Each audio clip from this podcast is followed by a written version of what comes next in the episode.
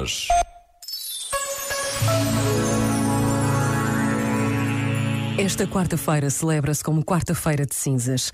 Vivemos dias inesperados, marcados por uma guerra que julgávamos impossível. As cinzas e a morte marcam este tempo, mas também reconhecemos que a solidariedade, o heroísmo, os testemunhos de fé e de esperança foram e são uma outra marca destes dias, uma realidade capaz de nos falar de vida.